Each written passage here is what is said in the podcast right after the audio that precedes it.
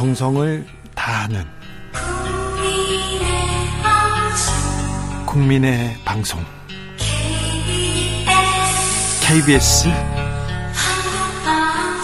주진우 라이브 그냥 그렇다고요.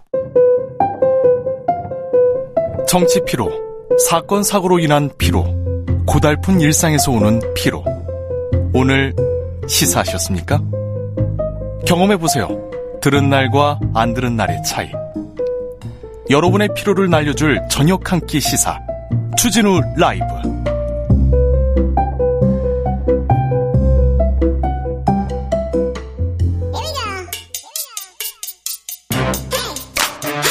뉴스를 향한 진지한 고민 기자들의 수다. 자, 오늘의 라이브 기자실을 찾은 기자는 탐구하는 기자입니다. 미디어 오늘 정철은 기자 어서 오세요. 안녕하세요. 근데 네. 생각보다 제가 탐구를 많이 안 해서 늘 네. 소개해 주실 때 좀 부끄럽습니다. 그래요? 네. 아니에요. 또 뭘 또 책도 열심히 쓰고요. 그리고 기사도 깊이 있게 탐구합니다. 네, 정철은 기자는 네. 또 겸손까지 합니다. 키는 아닙니다. 190이 넘어가지고 네. 싱겁지도 않습니다. 자, 오늘 어떤 얘기 해볼까요? 예, 그 이번 주 아마 언론계 최대 이슈였던 것 같은데요. 1조 430억 원짜리 네. 예, 손해배상이 나왔습니다. 폭스뉴스 가짜뉴스 보도에서 1조 넘는 배상금 딱 냈어요. 이 뉴스를 조선일보에서 이렇게 딱 보는데 묘하대요. 그래서 지금 언론 보도를 보면 뭐 가짜 뉴스가 패배했다 이런 식의 뉘앙스가 많았는데 네. 아 저는 좀 의문이 들었어요. 네. 과연 그런 걸까? 네. 오히려 폭스뉴스가 승리한 거 아닐까 그런 네. 생각도 좀 들었었는데. 네. 어, 잘 모르시는 분들이 많으실 것 같아서 2020년에 미국 대선 당시에 28개 주의 투개 표기 공급했던 도미니언 보팅 시스템이라고 있습니다. 예. 근데 얘네가 이제 바이든이 당선이 됐잖아요. 네. 그다음에 폭스뉴스가 부정선거 음모론을 주도해서 퍼뜨립니다. 자, 트럼프 진영 그리고 폭스뉴스가 앞장서 가지고 부정선거다 이 얘기를 계속 했죠. 예, 그러면서 이제 도미니언 개표기에 문제가 있었다는 식으로 퍼뜨렸는데 음모를 사실로 받아들였던 트럼프 지지자들이 2021년 1월에 이 국회 사당을 무력으로 점거하는 충격적 사건도 있었죠. 예.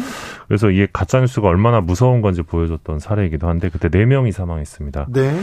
어, 이 건으로 미국이 적지 않은 사회적 비용을 치렀고 이 과정에서 도미니언은 폭스뉴스를 상대로 어 16억 달러, 우리 돈으로 2조가 넘는 명예훼손 소송을 시작을 했습니다. 그리고 네. 폭스뉴스는 어 재판이 열리기 직전인 지난 18일에 이 7억 8,750만 달러, 우리 돈으로 약 1조 434억 원의 배상에 합의를 합니다. 네. 어 요거는 이제 폭스뉴스가 작년에 거둔 매출액의 4분의 1 규모라고 하고요. 네. 그러니까 기본적으로 폭스뉴스가 엄청 큰 회사인 거죠. 예, 예.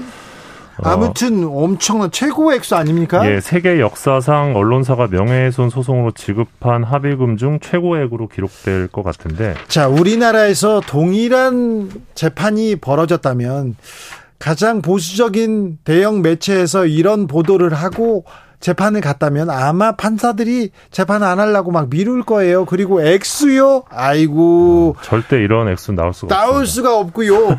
저는 참 이러지 않, 않았을 거예요. 우리 판사님들 공정하게 법과 양심대로 이렇게 판단합니다. 보통 판단을 하는데 특정한 세력, 특 특정한 회사, 특정 언론한테는 좀 다릅니다. 저 사법농단 때 보면 조선일보와 판사들이 결탁해가지고 막 기사도 새로 써주고 막 여론 조작하고 그런 내용 있었지 않습니까? 그런 거 한 명도 단죄 받지 않았습니다. 자, 폭스뉴스가 1조 원 넘게 물어줬는데 패배가 아니라고요? 어, 일단 가디언 보도를 보면 재판이 열렸다면 이 92세의 루퍼트 머독이 증언에 나설 가능성이 높았고요. 계속 재판에 나와야지. 예, 폭스뉴스의 사주죠, 머독이. 네, 그리고 네. 무엇보다 이 도미니언 쪽에서 머독과 폭스뉴스 관계자들이 허위 사실, 그러니까 가짜 뉴스라는 걸 알고도 방송했다는 사실을 보여주는 내부 자료를 확보한 상황이었습니다. 네. 그러니까 의심을 했는데도 방송을 통해서 증폭시켰다는 건데요. 네. 어, 만약에 보, 재판이 이루어졌다면 이 폭스뉴스 보도의 실질적 악의 이게 되게 중요한데요. 네. 허위인 걸 알고도 보도했다는 게 되게 중요한 대목입니다. 네. 이 실질적 악의가 증명돼서 어, 방송사가 망할 수도 있었다 오히려 네. 그런 측면이 하나 있고요. 또 하나는 어, 징벌적 손해배상 제도가 있기 때문에 어 1조 434억 원이 넘는 배상을 했을 수도 있습니다. 그러니까 지금, 지금 합의를 했죠. 예, 더 나올 것 같으니까 지금. 예, 무엇보다 이번 합의로 인해서 머독은 이제 재판에 출석하지 않아도 되고요. 네. 무엇보다 폭스뉴스는 합의에 따라서 정정 보도 사과 방송을 안 해도 됩니다.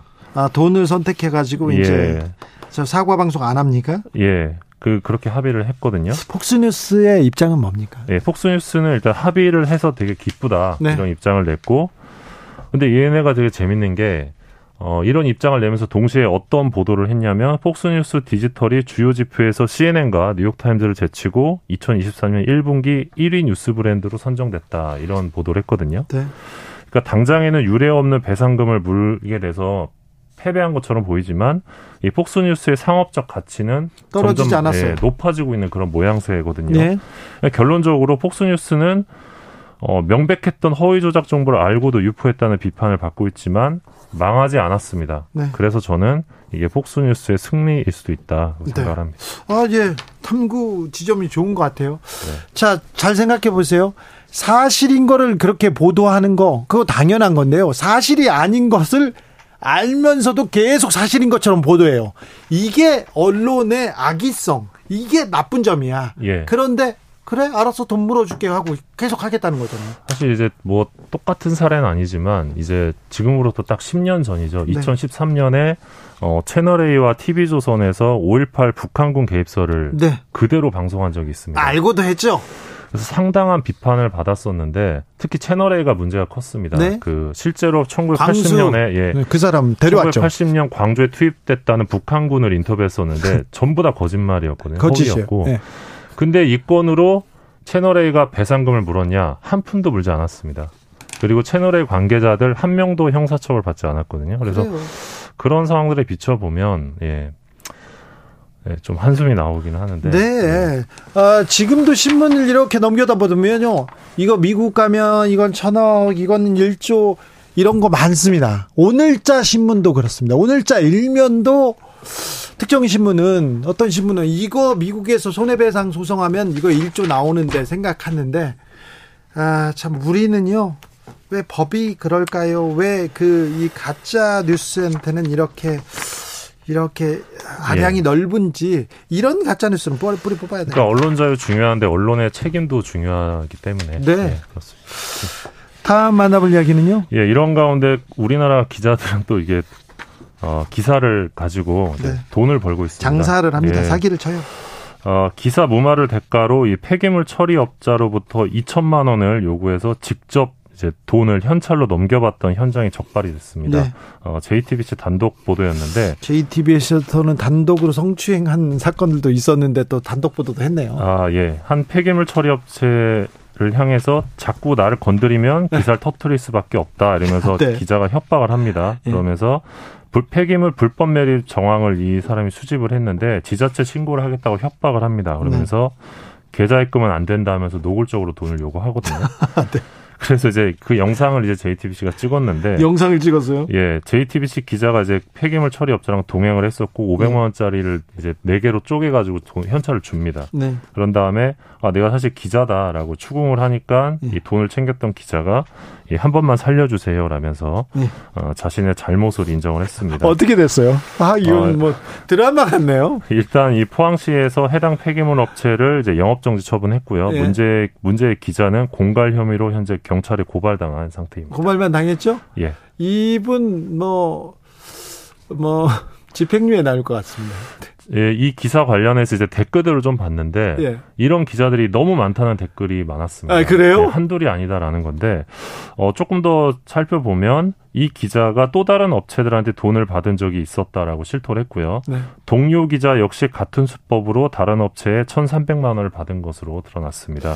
네, 네. 예. 저한테도 이거 기자들 사이비 기자들 좀 잡아달라고 이렇게 아, 제보가 오는데 너무 많이 와가지고요. 제가 다 갈 수가 없더라고요. 네. 네. 그러니까 계속 이런 사건들이 반복되고 있거든요. 작년 8월에도 기사 무마 대가로 1,000만 원 요구했다가 징역 8개월 집행유예 2년 그리고 지난 사- 집행유예, 집행유예 거의 예, 대부분. 지난 3월에도 어, 기사화하지 않는 조건으로 회사 지분까지 요구했던 언론사 간부가 있습니다. 어유 간이 크시네요. 네, 이분은 이제 징역 4개월, 집행유예 1년. 아, 집행유예잖아요. 그러니까 이런 식으로 기자들이 공갈 미수 혐의로 재판에 넘겨지는 사례가 지금 쌓이고 있습니다. 쌓이고 있는데 왜 다 집행유예로 그냥 네 예. 선처를 받고 있네요. 이거 그러니까, 공갈 예. 이거 사기예요. 예, 사실 이런 식으로 벌고자 했으면 진행자께서도 많이 버셨을 아, 왜, 왜 저는 저, 아유, 제가 한마디 하면요. 그러면 네. 저는, 아유, 저는 징역 10년 나옵니다. 네, 그런, 그렇죠. 어, 그럴 리가요. 자. 그러니까 제가 이제 10년 전에 한큰 지역을 취재하다가 겪은 경험이 있는데, 네. 뭐 기사를 다 쓰고 이제 취재를 마치니까 그 지역에 있는 한 분께서 얼마면 되겠냐고 저한테 물어보시더라고요. 그래서 아 전혀 저희는 그런 매체가 아니다라고 했는데 네. 지역에서는 뭔가 원하는 기사를 써주면 어 돈을 주는 게 관행이라는 식으로 얘기를 하시더라고요. 네. 저희는 이제 공적인 목적으로 취재를 한 거고 전혀 그런 의도가 없다고 말씀드렸는데 네. 그런 현실이 또 있더라고요. 제가 그 지역에 내려가서 지역에 내려가서 거기에서 어, 억울함을 억울함을 호소하던 분 딸이 피해자였는데 억울함을 호소해 준 사람 을 위해서 취재를 하고 기사를 썼어요. 그래서 아버지가 생각한 대로 딸한테 부끄럽지 않게 이 사건이 잘 처리됐습니다. 그랬더니 그분께서 쌀 한 가마니를 이렇게 가져오신 거예요. 그거를 와. 아니 저는 아니 받을 생각도 없는데 쌀 한 가마니까 그러니까 근데 거의 한 80kg짜리를 제 몸뚱보다 큰 거를 가져오신 거예요. 물론 안 받았습니다. 무거워서 네. 못 받았습니다. 그런 야. 경우도 있었어요. 아, 네. 다음으로 만나볼 이야기는요? 아, 예. 문체부에서 최근에 이 언론 중재위원 11명을 위촉을 했는데 네. 어, 이 중에 10명을 이제 문체부가 임명했습니다. 한 네. 명은 변협에서 임명했는데 어, 10명 중에 8명이 언론인 출신인데 이 8명 중에 4명이 네. 대선 당시 윤석열 캠프 언론 자문위원 출신으로 나타났습니다. 자, 언론 중재에 가면 지금 근데 정치적인 인사를 다 거기다 넣었다고요? 예, 보통 이제 언론 중재위원회 기자들이 제일 가기 싫어하는 곳 아, 저 가기 싫어요. 가 맨날 혼나고요. 예. 뭐너 편파적이다. 예. 막 이런 얘기를 하는데요. 근데 이 언론 중재위원이 편파적이다고 편파적인 분들이 가셨는데요? 예, 그러니까 국민의 힘이 만약에 불공정 보도라면서 하면서 언론사를 상대로 조정 신청에 나서면 네. 윤석열 캠프 출신의 중재위원들이 조정이나 중재에 나서는 상황이 벌어지는 겁니다. 이게 무슨 공정이에요? 심판은 공정한 척이라도 해야 될 거 아니에요. 네, 심판이 같은 팀 유니폼을 찍고 뛰는 거야 그 안에다가. 그래서 이건 좀 논란이 될 것 같은데 이 중에 한 분의 경우는 네. 아예 새누리당 경기도당 수석 대변인이었고요. 대변인요? 새누리당 수원시장 후보 출신이기도 합니다. 아 그래요? 네, 그래서 이제 누구보다 좀 편향적이지 않고 중립적이어야 할 중재위에서 이렇게 편향된 인사로 중재위원을 채우면 좀 문제가 아니냐. 아 이건 문체부 이거 잘못됐죠. 문체부 장관이. 네. 아, 언론인 출신이잖아요. 네. 그런데 이 언론 중재위원을 이렇게 편파적으로 이렇게 큰 뉴스가 왜 이렇게 보도가 안 돼요? 네, 그리고 또 상징적인 거는 중재위원을 임명한 이 박보균 문화체육관광부 장관도 예. 이 대선 당시에 윤석열 후보 특별 고문이었습니다. 아, 그렇죠. 맞아. 예. 네. 아, 그렇죠. 오늘 국회에서 이분도 언론 중재위원 했어요? 아니요, 아니요. 이분은 이제 어 대선 후보 때 아, 대선 후보 때 특별 고문이었고요. 예. 오늘 국회에서 관련 질의가 있었는데 박보균 장관이 이렇게 답을 했습니다. 이 중재 신임 중재위원들에게 과거와 결별하라고 했다. 이런 답을 하셨습니다. 아유, 이게 말이 됩니까, 장관님? 네. 말이 됩니까, 박보균 장관님? 아, 어쨌거나 박보균 장관님은 저 정광훈 목사님하고 좀 결별하셔야 되겠어요. 사적으로 전화하시고 너무 친하시던데 그리고 아이고 목사님 그렇게 전화하시던데 좀 그것도 좀 결별하세요. 네, 그냥 그렇다고요. 네. 아 그리고 마지막으로 하나 전 네. 전하고 싶은 게 있는데 지난주 방송에서 제가 이 2017년 부당 노동 행위를 했던 MBC 간부가 네? 이 최승호 박성재 전 MBC 사장의 고소인이다 이런 말을 했는데요. 네. 어, 이 해당 간부는 부당 노동 행위의 행동 대장이었다는 비판을 받고 있지만 네. 어, 부당 노동 행위로 법적 처벌을 받은 적은 없습니다. 네. 그런데 제가 지난주 발언상 네. 처벌을 받은 것처럼 묘사된 부분이 있어서 네. 이 부분을 바로 잡겠습니다. 주진우 라이브에서는 항상 네. 한치의 오차도 없이 네. 진실과 정의를 추구한다는 거. 네. 정철웅 기자도 네. 진실과 정의를 탐구한다는 거 여기서 말씀드립니다. 네. 정철웅 기자 감사합니다. 고맙습니다. 교통정보센터 다녀오겠습니다. 이현 씨.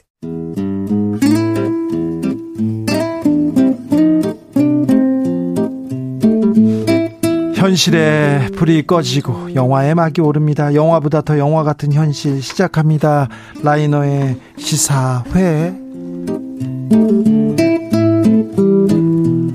영화 전문 유튜버 라이너 어서 오세요. 네, 안녕하세요. 네, 오늘은 어떤 얘기 해볼까요? 네, 제가 안 나왔던 지난 2주간 네, 참, 오랜만에 뵀어요. 참 많은 일들이 있었던 것 같습니다. 네. 근데 그 중에서 눈에 들어온 게 이제 155mm 포탄의 존재인데요. 아유, 이거 그 국제 정세에 큰 영향을 미치고 있어요. 큰 파동을 미치고 있어요. 그래서 포탄 하면은 떠오르는 영화가 한 편 있어서 그 포탄 관련된 아 그래요? 폭발물 관련된 아 그래요? 영화를 하나 그런 영화도. 있습니까? 그렇습니다. 아 저는 외교관들 대통령의 그 이렇게 외교전 이런 얘기 할 줄 알았더니 아 포탄 아 좋네요 포탄 심장에 남는 포탄 네, 네. 좋습니다. 폭발물 얘기인데요. 바로 네. 허트로커라는 영화입니다. 허트로커 그렇습니다. 이 허트로커라는 영화는 이제 이라크전을 배경으로 하고 있는 작품입니다. 네 어, 그리고요, 이 영화의 감독이 이 캐서린 비글로우라는 감독이에요. 아카데미를 휩쓸지 않았나요 그때? 네, 이 허트로커가 아카데미에서 82회 아카데미에서 6개 부문을 휩쓸었고요. 네. 그래서 21세기 최고의 전쟁 영화다 이런 아 그래요. 평가를 받았었습니다. 21세기 최고의 전쟁 영화요? 아 알겠습니다. 네, 네, 또 그- 갑자기 또 흥미로워지네. 그렇습니다. 그리고 이 캐서린 비글로우라는 감독은 이제 1991년에 제임스 카메론과 결혼을 했었던 제임스 카메론 부인이에요? 근데 전처입니다. 아 그래요? 예, 그 폭풍 속으로라는 어, 그렇죠. 작품. 예. 아주 패트릭 젊은 스웨이지. 어, 맞습니다. 패트릭 스웨이지와 아주 젊은 시절. 정말 어, 어, 너무 어리던 시절에 키아누 리브스가 나오는 아, 키아누 리브스 여기서 나. 존 네. 윅에서는요 너무 덩치가 커가지고 좀 이게 아, 좀 뒤뚱뒤뚱 하는데 예, 펀치가 조금 안 나가더라고. 이때는 아주 그냥 뽀송뽀송한 시절이거든요. 그렇죠. 네. 그때 스피드 때 그리고 매트릭스 때는 키아누 리브스 슉슉 나갔는데 지금은 좀요. 네. 네. 빤치가 안 나갔다. 아무튼 그, 그 모습을 볼 수 있었던 그런 작품을 만든 사람이기도 한데요. 네. 이 되게 재밌었던 게이 허트로커가 나왔을 때 82회 아카데미에 아주 인류 역사상 최고의 흥행작이 같이 올라왔다는 겁니다. 아바타요. 제임스 카메론의 아바타입니다. 아 그러면요. 그러면 전 전남편. 전남편. 네, 그렇죠. 대결해서. 두- 둘이 대결을 했는데 네. 작품상과 감독상에서 특히 누가 받느냐. 그렇죠. 그거 그랬는데 가장 중요하죠. 그 두 부분에서 다 전남편을 쓰러뜨리고 아. 캐서린 비글로우가 모두 차지했습니다. 어 대단하네요. 네, 그래서 이 Hurt Locker 네. Hurt Lo- 볼볼게 아니네. 그렇습니다. 네. 어 아바타를 아바타를 아바타를 무너뜨린 역사상 최고의 영화라고 최고의 SF 영화라고 지칭되던 아바타를 무너뜨린 그 작품입니다. 그렇습니다. 정말 대단한 일이고요. 네. 어 진짜 Zero Dark Thirty 뭐 이런 작품과 함께 최고의 작품으로 얘기가 되고 자, 있습니다. 네. 제로 다크 시티와 더불어 Hurt Locker 최고의 전쟁 영화랍니다. 일단 한번 볼만한 가치가 있네요. 아, 네, 굉장히 가치 있는 영화죠. 네, 가볼까요? 자, 네. 영화 속으로. 이 영화는요, 일단 일반적으로 우리가 전쟁 영화라 그러면 네. 이 전쟁의 어떤 참혹함이나 네. 전쟁으로 인해서 겪게 되는 어떤 슬픔과 아픔 이런 것들을 그려내는데 좀 집중하는 경향이 있거든요. 네. 아니면은 이제 어떤 영웅적인 서사 이런 것들이 드러나잖아요. 네. 근데 이 작품은 조금 다릅니다. 결이 되게 다른데 허트로커는 이제 이라크에서 특수 임무를 수행하고 있는 폭발물 제거반 그러니까요. 예, EOD 팀이라고 하는데요. 네. 폭발물을 제거하는 사람들이에요. 그래서 이 사람들은 일단 기본적으로 오랜 기간 동안 훈련을 해야 되고 네. 또 경험이 뒷받침되지 않으면은 뭐안 되죠. 안 됩니다. 그래서 네, 전문가들이죠. 다 숙련된 사람들이에요. 네. 아주 전문 지식도 있고요. 이 3인 1조로 이제 임무를 수행하는데 이 폭발물을 제거할 때 보면 한 명이 폭발물을 제거하기 위해서 폭탄 근처로 갑니다. 네. 그러면 이제 나머지 두 명은 경계를 서야 되는 거예요. 예. 왜냐하면 또 다른 어떤 테러가 발생할 수도 있기 때문에 주변을 살피고 어, 그렇게 하는 어떤 팀워크가 굉장히 중요한 일입니다. 그렇죠. 폭, 폭발물 이렇게 설치한 그 측에서 보면 그 폭발물을 치우면 안 되니까 또 거기에서 매복해서 뭐 사격할 수도 있죠. 그렇습니다. 그래서 무엇보다도 동료를 믿어야 되는 네. 그런 임무인데요. 네. 근데 이 작품을 보다 보면은 진짜 폭발물을 처리한다는 게 네. 정말 무서운 일이구나라는 걸 알 수 있습니다. 네. 그러니까 정말 아무렇지도 않은 상황에서 조용한데 처리하러 갔다가 한 번 실수하면 갑자기 폭발물 터지고 사람이 다 그냥 죽고. 그냥 죽어버려요. 네. 그러니까 폭발물 처리반은 목숨을 걸고 예. 폭발물을 처리하고 있는 겁니다. 네. 근데 이 영화가 다른 영화들과 틀린 지점이 다른 지점이 있습니다. 네. 그게 뭐냐면 아까 말씀드렸던 전쟁이 인간에게 어떤 트라우마를 보여줄 수 있을까 어, 네. 하는 건데 원래 이 영화는 어떻게 시작을 하냐면 시작할 때 가장 먼저 나오는 글이 있어요. 네. 그게 뭐냐면 이 전쟁은 마약과 같아서 전투의 격렬함에 치명적으로 중독되곤 한다. 이런 말이 나오거든요. 전쟁은 마약과 같아서 그 격렬함에 치명적으로 중독되곤 한다. 아, 네. 그리고 여기 나오는 주인공 제임스 중사가 네. 그 말을 잘 보여주는 인물이에요. 네. 그러니까 이라크 전쟁을 계속 지독하게 겪으면서 조금씩 그 자극에 중독돼 버렸어요. 예.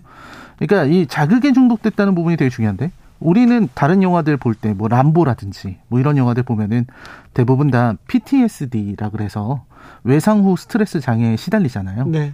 그래서 뭐 어디서 쨍그랑하고 깨지는 소리만 나도 수류탄 들어온 줄 알고 예. 밖으로 막 뛰어 자다가도 밖으로 뛰어나가는 이런 군인들의 모습을 보여주면서 그걸 보면서 가슴 아파하는 이런 것들이 많았는데 이 캐서린 감독은 그것만 있는 게 아니라고 말하고 있는 겁니다. 예.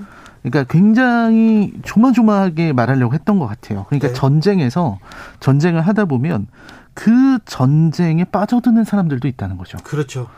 그 전쟁의 어떤 사륙에 스릴에 이런 것들에 마약을 하듯이 빠져들고 자극에서 벗어나지 못하는 이런 인물들도 있는 겁니다. 그런 사람들도 있죠. 그런 사람들로 영화를 만든 그런 작품들도 있어요. 네, 그렇습니다. 뭐 지옥의 묵시록 같은 네. 그런 영화들도 있는데요. 근데 여기는 조금 더 어, 슬프게 그렸다고 저는 생각해요. 어떻게 슬프냐면 이 사실 그 이라크 전쟁에 나갔던 군인들도 결국 그 전장에서 제일 원하는 거는 예, 전역하고 빨리 돌아가는 그렇죠. 거죠. 가족한테. 가족의 품으로 네. 돌아가는 건데 네. 여기서는 가족의 품으로 돌아왔습니다. 네. 아내도 있고 자식도 있고 사랑하는 가족들이 있는데 근데 이 사랑하는 가족들이 스릴이 없는 거예요. 아, 그렇죠. 평화와 사랑과 편안함만 있죠. 그 평안함이 이 사람을 오히려 불안하게 만듭니다. 예. 그러니까 이 사람은 그냥 마트에 가서 수없이 많은 깡통들을 보면서도 그냥 전쟁 생각만 하고 예. 아이를 이렇게 아이가 노는 걸 이렇게 보면서도 아무런 즐거움을 느끼지 못하게 돼버린 거예요. 중독돼 중독되네 진짜 전쟁. 네, 전쟁에 중독돼서 그런 어떤 가족들의 사랑으로도 이 사람의 마음을 위로해 줄 수가 없습니다. 예. 그래서 이 영화의 마지막에 보면은 다시 전쟁을 하러 가요. 예. 겨우 전역을 했는데 네. 다시 그 폭탄을 제거하고 싶어서 그 폭발물을 하나하나 제거할 때 그 스릴을 잊지 못해서 거기 그 자극 때문에 다른 다시 전쟁을 하러 전쟁터로 간다는 이야기가 담겨 있습니다. 네. 그래서 그 모습을 보면은 아 이거는 마음이 망가져도 좀 다른 방향으로 망가져 있구나 그렇네요. 그런 생각이 들게 돼요. 그렇죠. 아, 평화를 빌고 이 사랑을 빌고 행복을 빌어야 되는데 이 전쟁이 준 자극을 이렇게 계속 빌고 있잖아요. 네, 그 자극에서 벗어나지 못하기 때문에 어쩔 수 없이 자기도 모르게 전쟁터를 또 걸어가게 되는 이런 어떤 비극의 굴레가 있는 거죠. 다른 종류의 다른 깊이의 전쟁 영화네요. 네, 그렇습니다. 전혀 다른 어, 지점을 말하고 있는 작품입니다. 왜 그런데 라이너는 이 영화를 추천했을까요? 아, 일단 제가 전쟁 영화 뭐 많은 분들이 전쟁 영화를 참 좋아하시겠습니다만 저도 전쟁 영화를 너무 좋아해서 네. 뭐 거의 안 본 영화가 없을 정도인데요. 그래요. 그럼요. 네. 아주 예- 오래된 영화들도 찾아보고 네. 되게 좋아합니다. 저는 로맨스가 좋은데. 네. 아무튼 얼마, 전쟁 얼마. 전에는 총 네. 쏘는 거 좋아한다고 하시잖아요. 아니, 그, 네. 스트레스 받을 때는요, 막 네. 청소, 그런 영화도 좋아합니다. 그런데 일단 기본적으로 네, 시작하자마자 음. 많은 살상 무기가 나오고 막 그런 영화를 보면 가끔 스트레스가 풀린다고 하는데 왜 내가 이렇게 피폐해졌을까 이런 생각도 합니다만, 네, 그렇습니다. 네, 그렇습니다.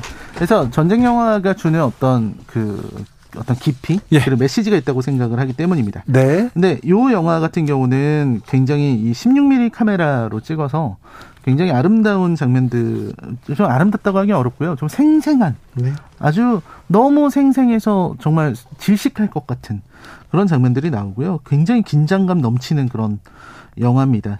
아, 그 긴장감을 잘 담아냈군요. 아, 정말 긴장이 돼요. 수- 정말 숨이 탁탁 막히는 것 같은 긴장감이에요. 아니, 감독이 근데 여성인데 여성이 이 전쟁에 대한 그 긴장을 잡아낸다 이건 쉽지 않은데 굉장한 네. 굉장히 훌륭한 사람이군요. 그, 그런 어떤 편견을 깨버린 거죠. 예, 예. 전쟁 영화는 남성만 만들 수 있다는 예. 편견을 깬 작품이기도 합니다. 근데 전쟁 영화의 메시지는 항상 언제나 전쟁의 무서움으로 이어지잖아요. 네.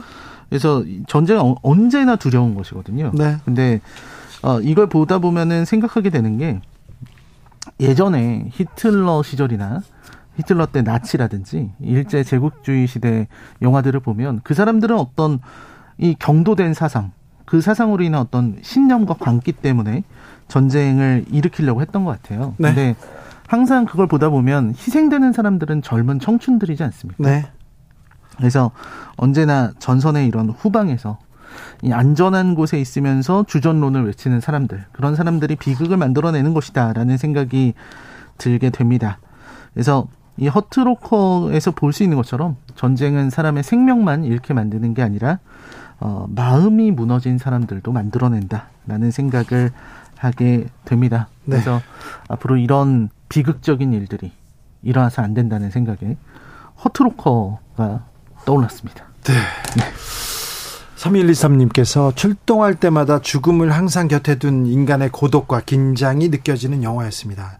주연 배우 헬멧 안에서의 거친 숨소리, 그게 긴장감을 배가시킵니다. 이렇게 얘기하네요. 그렇습니다. 그 어떻게 보면 1인칭으로 보여주는 그래요. 그, 그 폭발물로 걸어갈 때 그 정말 그 조용한 긴장 그리고 이 작품은 이제 음악하고 이 실제 효과음 사이에 큰 차이가 없거든요. 그래요? 실제로 감독도 그렇게 요구를 했다고 해요. 네. 이 음악과 실제 상황이 구분이 되지 않을 정도로 자연스럽길 원한다. 네. 이 그러니까- 감독 다른 작품도 나왔습니까? 다른 작품들 아까 말씀드린 폭풍 속으로. 네. 네.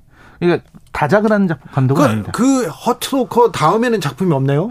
어, 캐서린 비글로우가 그 이후에 작품 하나 낸 걸로 기억하는데 네. 제가 잘 알겠습니다. 네. 아니요, 이런 작품 하나 만들었으면 됐죠. 훌륭한 그렇죠. 작품 하나 남겨놨으면 됐죠. 폭풍 속으로도 아유 좋았죠. 그렇습니다. 그렇으면 네. 됐죠. 아, 네. 아, 훌륭하네. 아, 부부끼리 부부끼리 훌륭한 아, 감독이었네. 물론 물론 헤어진 부부입니다만. 네. 알겠습니다. Zero Dark City가 네, 네. 어, 저기 City가 이것도 캐서린 감독 겁니까? 아닙니까? 제로 다크 서팀이냐, 서팀. 네, Zero Dark Thirty. 아까도 제가 말씀드렸습니다. 네네네. 이게 네, 전쟁 영화인데 네. 아, 이분이 이렇게 만들고 어유 전쟁 영화에 굉장히 특화된 훌륭한 감독이시네요. 네, 그런 그런 부분에 관심을 많이 가지고 계신 것 같아요. 네, 캐서린 감독의 영화 Zero Dark Thirty도 한번 같이 보면 되게 두 작품 다 훌륭하다 이거죠. 네, 둘 다 훌륭합니다. 맞지요? 네, 맞습니다. 아, 알겠습니다. 전쟁 영화를 보면 또 이게 좀 약간 시원한 그런 면도 있어요. 막 총을 막 쏘면 총을 많이 안 쏘잖아요, 이거는. 네, 이건 거의 총 없죠. 포탄 얘기군요. 네, 포탄 얘기. 포탄을 잘 치우는 그렇습니다. 아유 허트로커가 우리한테도 좀 필요한데 우리나라에도 필요한데 시사회 오늘의 작품은 허트로커였습니다. 라이너 감사합니다. 네, 감사합니다. 주진우 라이브 4월 21일 금요일 순서 여기서 마치겠습니다. 윤 대통령 미국 심장 파고들 영어 연설 연습 맹연습 할 말은 하는 나라로 얘기합니다. 아, 대통령이 순방을 앞두고 있는데 영어 연설 연습을 맹연습하고 있다는 이런 보도가 막 나옵니다. 아, 지금 영어가 중요한가, 언어가 중요한가, 이렇게 생각하시는 분도 있는데, 또, 그렇게 생각할 게 아니고요. 애드립은 없다, 실수는 없다, 이렇게 생각해 보세요. 그러면요, 조금 나아질 것도 같습니다. 아, 한미 정상회담 좀 잘 되기를 기원해 보겠습니다. 좀 잘해 주세요. 네. 좀 화이팅 해 주십시오. 네. 제발 좀, 네. 좀, 그, 설화 이런 쪽으로 빠지면 안 된다. 좀 당부드리겠습니다. 저는 내일 오후 5시 5분에 주진우 라이브 스페셜로 돌아오겠습니다. 지금까지 주진우였습니다.